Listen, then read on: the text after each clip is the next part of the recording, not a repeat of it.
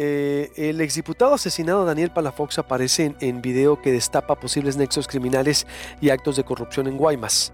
Ahí está en proyectopuente.com.mx. Eh, realizó declaraciones sobre los presuntos responsables del atentado del Palacio Municipal de Guaymas. Interrogado por supuestos miembros de un grupo criminal, Palafox dijo tener un puesto en el Departamento de Información eh, de Informática del Ayuntamiento de Empalme y ser propietario de una empresa de Internet en Guaymas.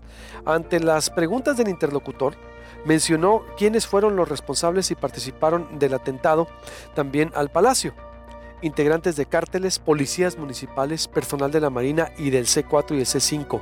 Él respondió que trabajaba para un grupo criminal. Yo trabajo poniendo internet en los puntos donde me lo solicitan. Con este internet ellos ponen cámaras para poder vigilar los puntos, menciona. Una explicación de cómo operan con el uso de drones y la supuesta colaboración de responsables del manejo de cámaras en el municipio para controlar los sistemas de vigilancia por donde se desplazan. Palafox Suárez, quien fue legislador cuando Rodolfo Lizárraga se separó de su cargo para ir a campaña eh, por la alcaldía de Guaymas, fue reportado como desaparecido el 28 de enero y hallado muerto el 4 de febrero en la salida de Empalme. De acuerdo a informes de la Fiscalía General de eh, Justicia de Sonora, si podemos poner la imagen del diputado y la nota, fue vinculado al robo en el domicilio de Rodolfo Lizárraga cometido el 18 de enero y denunciado por el afectado. Sobre este delito, las autoridades en Sonora informaron que se detuvo a cuatro probables responsables, Jesús Iván, regidor del ayuntamiento, Ojo de Guaymas, Roberto N., asesor jurídico del Ayuntamiento de Empalme, y Brian Alberto N., pareja sentimental de la víctima, y a José Luis N. El plan inició porque creían que el domicilio, ojo, eh, o que en el domicilio se tenían 7 millones de pesos recursos de un supuesto préstamo para el financiamiento de una campaña electoral. Eh, esto fue eh, lo que las autoridades dijeron. Tenemos una recopilación del 25 de noviembre, lo que ocurrió en, Guaymas cuando mataron a Marisol, eh, que por cierto no hay justicia todavía, lo que ocurrió el 28 de noviembre. y mire usted, voy para irme al corte y volver con Héctor Contreras, esto fue lo que dijo, ojo, ojo, editamos el video, no, no pusimos los nombres, las caras que el exdiputado, esto es espeluznante, escalofriante, dijo, pues por seguridad de nosotros, en Guaymas nuestros colegas no quieren hablar, ni los especializados en seguridad aquí, hay miedo. Entonces nosotros hacemos nomás asequible lo que se puede. Punto. Informativo, descriptivo, narrativo, hasta donde podemos, porque no somos héroes, somos periodistas. Entonces, pero es parte, es, es, es créame, Ahí están redes sociales, ¿eh? usted puede ir a redes sociales. Ahí están libres. Es espeluznante. Es una especie de destapar la cloaca de nexos criminales de la clase política sonorense. Y el PT pues sale a deslindarse así, pues ya para qué, ¿no? ¿Qué, monos. Diciendo, no, no, no, ahorita le voy a leer qué mal se ven los del PT, qué nuevas, ¿no? ¿Qué se espera el PT? Eh, es decir, hay un diputado escondido, Rodolfo Lizárraga, un regidor detenido, un funcionario detenido, un exdiputado asesinado, una mujer asesinada. Ahora está, Guaymas está ardiendo como nunca. Compite con Cajeme, con el espectáculo del horror, con el carnaval de impunidad. Eso fue lo que dijo el hoy diputado asesinado. ¿Cómo te llamas y a qué te dedicas? Me llamo Daniel Palafox Suárez, trabajo en el Ayuntamiento de Empalme en Informática y también tengo una empresa de internet en Guaymas que se llama Guayna. ¿Para quién trabajas? Yo trabajo para la plaza, poniendo internet en los puntos donde me lo solicitan. Con este internet ellos ponen cámaras para vigilar los puntos. ¿El C5 qué los apoya? El C5 los apoya dándole la información de las cámaras, apagando cámaras y dándoles la, la información de lo que se está pasando en el código rojo en ese momento para que no sean detenidos. Tras las revelaciones del diputado asesinado, le reitero, el video que le acabamos de pasar es del diputado que acaban de asesinar, el exdiputado. Eh, está editado porque él dio nombres, santos y señas de cómo operan, quiénes son. Nosotros, por seguridad, solo pusimos lo que dijo a la autoridad lo que nos corresponde. Usted puede buscarlo en redes sociales. Nosotros hicimos una narrativa, una descripción sobria, responsable, cuidadosa, como lo ameritan los tiempos, pero eh, que refleja la descomposición de una parte de la clase política sonorense que pues eh, está presuntamente o pudiera estar vinculada al crimen organizado para las campañas políticas y para lo que conocemos. Después de decir el exdiputado en ese video que las cámaras del C5 se apagan, que están al servicio de la delincuencia presuntamente, esto fue lo que contestó la Secretaría de Seguridad en un tuit, sin mencionar el video. Es decir, por eso lo hemos abordado también porque la autoridad ya contestó. Dice, la Secretaría de Seguridad Pública de Sonora informa, las cámaras de video vigilancia del C5 no se pueden apagar. Pudieran tener intermitencias por fallos eléctricos, pero no fue el caso en los sucesos del 25 de noviembre en Palacio Municipal. Uno de dos. Donde las cámaras se encontraban en correcto funcionamiento y la información fue proporcionada a la Fiscalía General de Justicia de Sonora, el C5 solo comparte los códigos rojos con las corporaciones policiales. Híjola, eh, esa información delicadísima. Y el PT, el diputado era el del PT.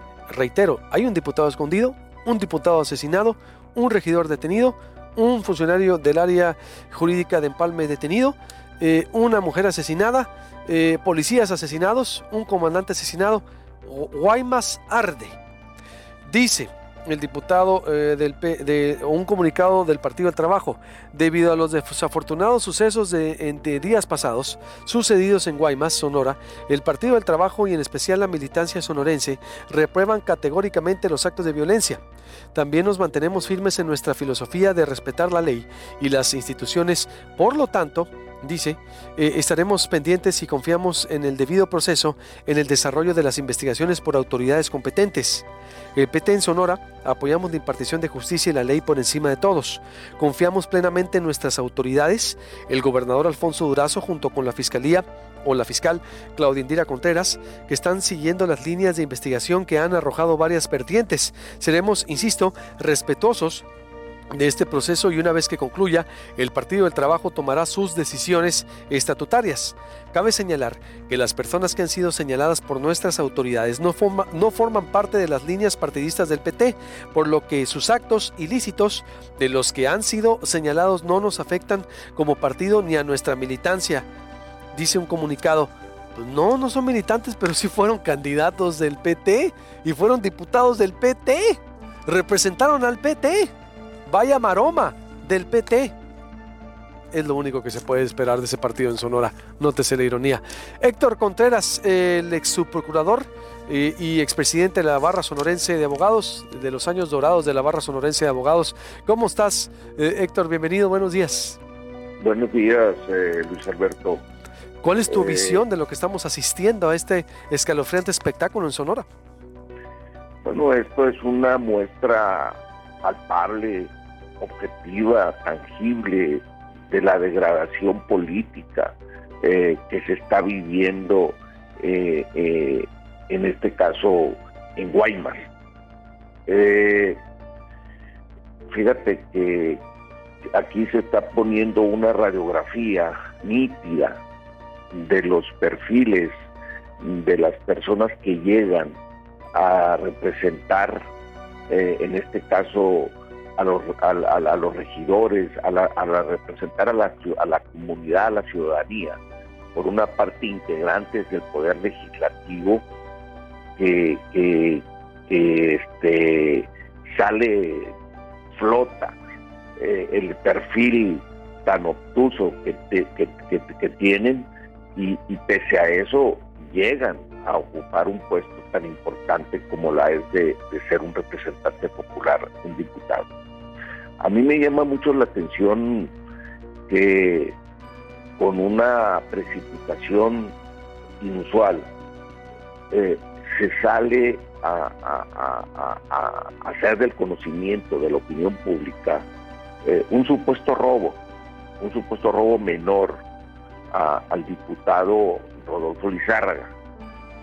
Sin embargo, lo más grave, lo más importante, eh, no, no, no se ha dicho ni se ha hecho, como es el atentado que se hizo en el Palacio de, Municipal, como es el homicidio de este diputado y como lo es el ingreso de recursos de procedencia ilícita al financiamiento de la campaña del diputado Rodolfo Lizárraga, que creo yo que eso es lo más importante, que creo yo que eso es donde la autoridad debería abocarse con toda, con toda este, prontitud, integrar una, una carpeta robusta sobre lo que realmente es esencial, sobre lo que realmente es importante que debe establecerse.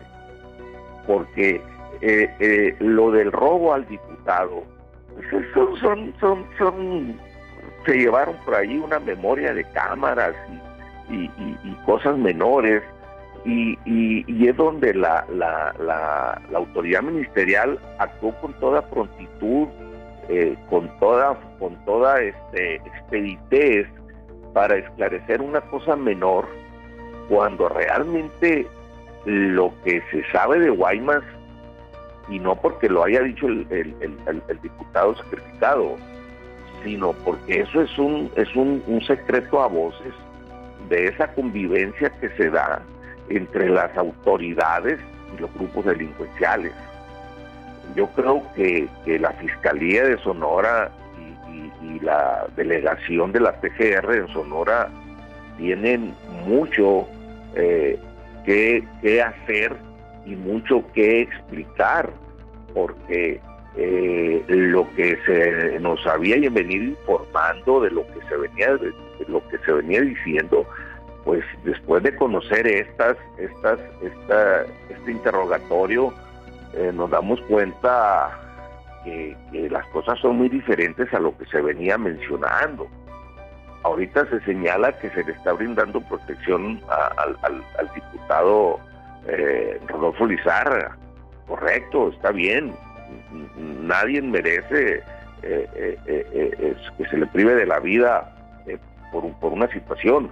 Pero bueno, está evidenciado que, que esta persona estuvo recibiendo fuertes cantidades de dinero de, de, origen ilícito para el financiamiento de su campaña y eso eso no no no se ha dicho eh, ni se está haciendo ni, ni sabemos si se está haciendo una investigación sobre el particular. Y esto es y todo lo que nos estamos enterando eh, que, está circulando pues eh, viene a explicar el caos la, situación caótica que se vive en Guaymas, pues resulta que las autoridades pues tienen una convivencia estrecha con las personas que se dedican a hacer el mal. Entonces, yo creo que este es un reto eh, eh, eh, muy fuerte para el señor gobernador, aunque él no es el órgano persecutor de delitos, pero es el titular del Ejecutivo. Yo creo que aquí tiene que actuar con todo el rigor de la ley, con toda la fuerza, y, y, Guaymas, Empalme, Obregón, tiene que llevarse una investigación muy profunda porque aquí se está destapando una cloaca en donde está saliendo a flote cómo operan algunos políticos eh, eh, para llegar a puestos eh, de elección popular y cuando llegan, llegan totalmente comprometidos llegan totalmente cooptados y, la ciudadanía, bien, gracias. Yo creo que, que, este, este, este evento de Guaymas debe de, de, ser el inicio de una investigación muy robusta porque no es posible que, que la política esté totalmente penetrada ahora por, por, los grupos delincuenciales. Ya no solo en la policía, ahora también en el área de la política. Entonces, eh, es muy grave esto, es muy grave Luis Alberto, esto, esto, esto que está pasando y, yo creo que esta es una, es una prueba para ver si realmente las autoridades competentes van a hacer lo que les corresponde o van a seguir saliendo por la tangente. El, el robo, vuelvo a insistir, el robo que se investigó, el, el robo que se esclareció, es pecata minuta frente a las realidades, a las situaciones de lo que realmente ha venido aconteciendo en Guaymas. y lo que no se actualiza, pues no, por ejemplo de Marisol no se sabe, es decir, eh, quién, el mismo exdiputado da nombres, da eh, con un detalle eh, muy pero muy preciso quién es, cómo, por qué, él mismo, y, tiene razón, salen y aclaran un robo, pero no dicen del fondo, Héctor, entonces, de, de, lo que ocurre en Sonora. y es ahí entonces, entonces donde uno se pregunta, las autoridades eh, también miden y saben hasta dónde eh, administran la justicia, por ejemplo? Eh, es una pregunta que te hago. Tú con la experiencia que tienes en el servicio público y que has analizado en los últimos sexenios la evolución de la inseguridad en Sonora, ¿se administra la impartición de justicia? ¿Se, ¿Hay intocables también porque pueden correr peligro? Contéstamelo, deja despido señal de la Megacable y la radio. Me quedo en toda la multiplataforma también de Proyecto Puente para concluir este interesante análisis. ¿Cómo ves, sector Contreras? Le recuerdo al auditorio, suscríbase al canal de YouTube. Usted nos puede ver desde su casa, desde su oficina, desde su tablet, su pantalla plana, desde las 6.45. El resumen de la información con Denise Robles. Después eh, todo el despliegue en proyectopuente.com.mx, Facebook Live, Twitter, Instagram, en el canal de YouTube. Suscríbase, es gratis. Comparta esta entrevista, por supuesto, también si es de su interés.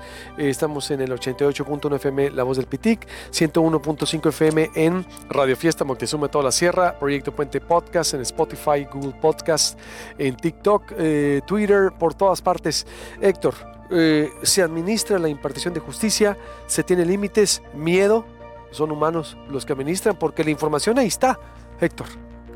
Mira, la, más bien la Procuración de Justicia, desde siempre, es decir, hoy la Fiscalía General de Justicia del Estado, antes la Procuraduría, desde siempre esta, esta esta instancia, este órgano persecutor de delitos. En, el país y evidentemente en Sonora, ah, son, son áreas del gobierno de las que adolecen de credibilidad. Adolecen de credibilidad, eh, adolecen de transparencia, eh, adolecen de pulcritud en el manejo de las indagatorias. Entonces, ¿Qué es lo que pasa? Que la ciudadanía, ¿por qué no cree en, cuando se integra una carpeta y se presentan a los presuntos estados eh, como detenidos o como quienes fueron quienes los autores o partícipes del evento? Porque son muchos los casos a nivel nacional, a nivel de fiscalías, en donde no hay realmente un procedimiento técnico, transparente, eh, pulcro, eh, observando las reglas del debido proceso en la integración de esas carpetas. Y entonces el ciudadano queda con la, con la sensación, queda con la idea de que realmente se oculta información y se protege a delincuentes. Estoy diciendo que esa es la percepción que se tiene y no es en esta administración, por supuesto, en Sonora.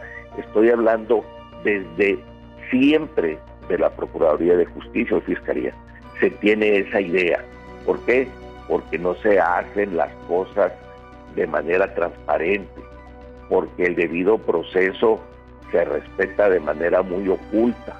Entonces, eh, eh, queda la percepción de que se administra la procuración, de que se protege a delincuentes eh, este, por, esas, por, esa forma de actuar. No estoy... Héctor, eh, ah, Héctor, se, este, Héctor se cortó, a ver, eh, porque se, queda la percepción, dice que se, que se, que se puede proteger a delincuentes. Después que dijiste, ¿podemos retomar? Sí, claro. Por, por, por esas circunstancias de la forma de cómo se manejan las carpetas de investigación, el ciudadano común y corriente, el Juan Pueblo, la, la, sociedad civil, se queda con esa percepción de que muchas veces eh, se, se sale por la tangente o muchas veces no son los verdaderos autores o partícipes quienes se les imputan esos hechos delictivos. Entonces, en este caso, en este caso yo creo que tiene que ser una investigación muy clara, muy precisa, porque fíjate que quienes están detenidos, pues son detenidos, están detenidos dos servidores públicos que trabajan en el, en el municipio, en el ayuntamiento de Empalme y otro en Guaymas. Entonces, eh, serán ellos los únicos que están involucrados en, este tipo de eventos eh, eh, este, tan, tan, tan graves. yo creo que, esto amerita más que un deslinde del PT en cuanto a, la relación con esas personas, amerita una investigación profunda de los candidatos del PT y que llegaron a los diferentes puestos porque porque no puede ser esto esto una excepción esto esto era un secreto a voces esto se decía hace mucho tiempo de lo que estaba pasando y sin embargo la autoridad no estaba cumpliendo con su deber de llevar a cabo una investigación. Yo espero que ahora que tienen información y que, y que, y que está corroborada de acuerdo a, lo que vienen circulando en redes, realmente se haga el trabajo y, se, y, se, y se establezca la verdad de lo que sucedió en estas campañas y, lo que realmente sucedió.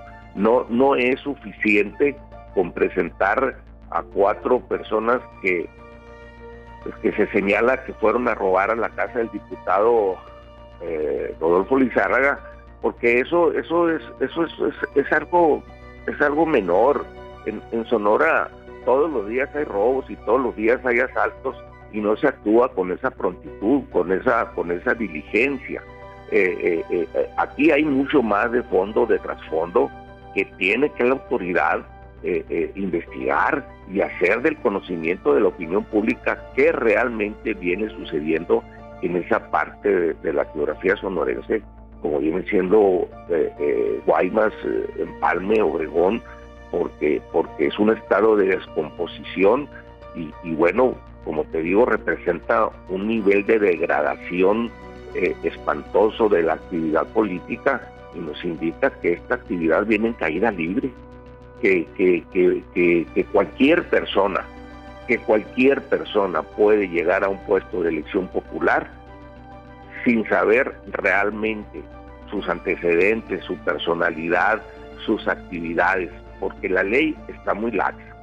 Y, ahorita que el gobernador ha estado mandando una serie de iniciativas para combatir la corrupción, yo creo que es el momento también de revisar la constitución de Sonora, eh, eh, eh, este, los requisitos que prevé las leyes electorales para ser un representante popular o para ser un servidor público.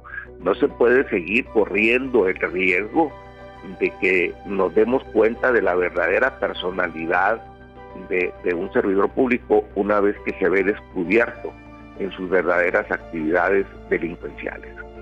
Sí, pues tiene que haber un mensaje entonces, como dices, eh, Héctor, veremos cuál es la respuesta de la autoridad, eh, porque si no se hace nada, Héctor, ¿qué, pudiera pasar? Imagínate el mensaje que se manda, exacto, porque por la primera vez están destapando estos eh, pactos, supuestos pactos, y, y la relación crimen organizado y política, o narcopolítica, Héctor. Eso es lo que totalmente, estamos viendo, una posible narcopolítica. Es, es totalmente es lo que es lo que se está quedando eh, aquí evidenciado es que hay una convivencia muy estrecha en, en, en, en estas actividades y que, y que no hay límites.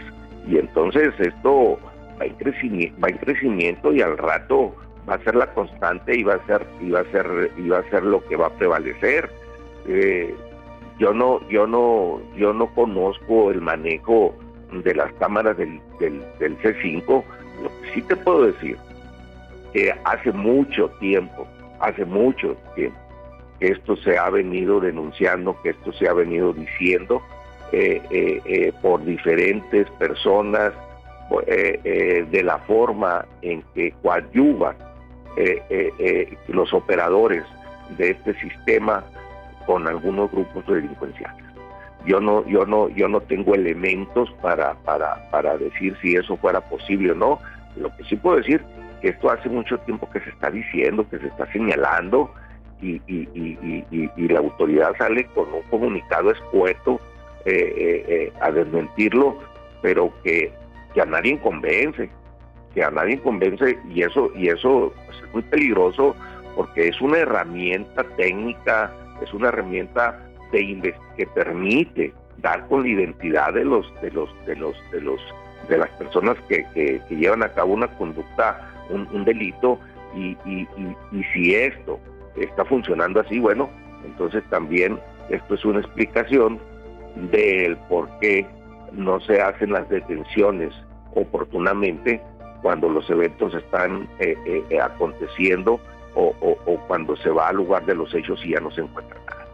Yo creo que, que, esto es un llamado, un llamado a que, el señor gobernador eh, apriete, apriete percas, porque si bien es cierto que, recibió una seguridad pública quebrada, este, en bancarrota, no puede esto, no puede esto seguir continuando y, se tienen que hacer los ajustes urgentes necesarios antes de que sea demasiado tarde.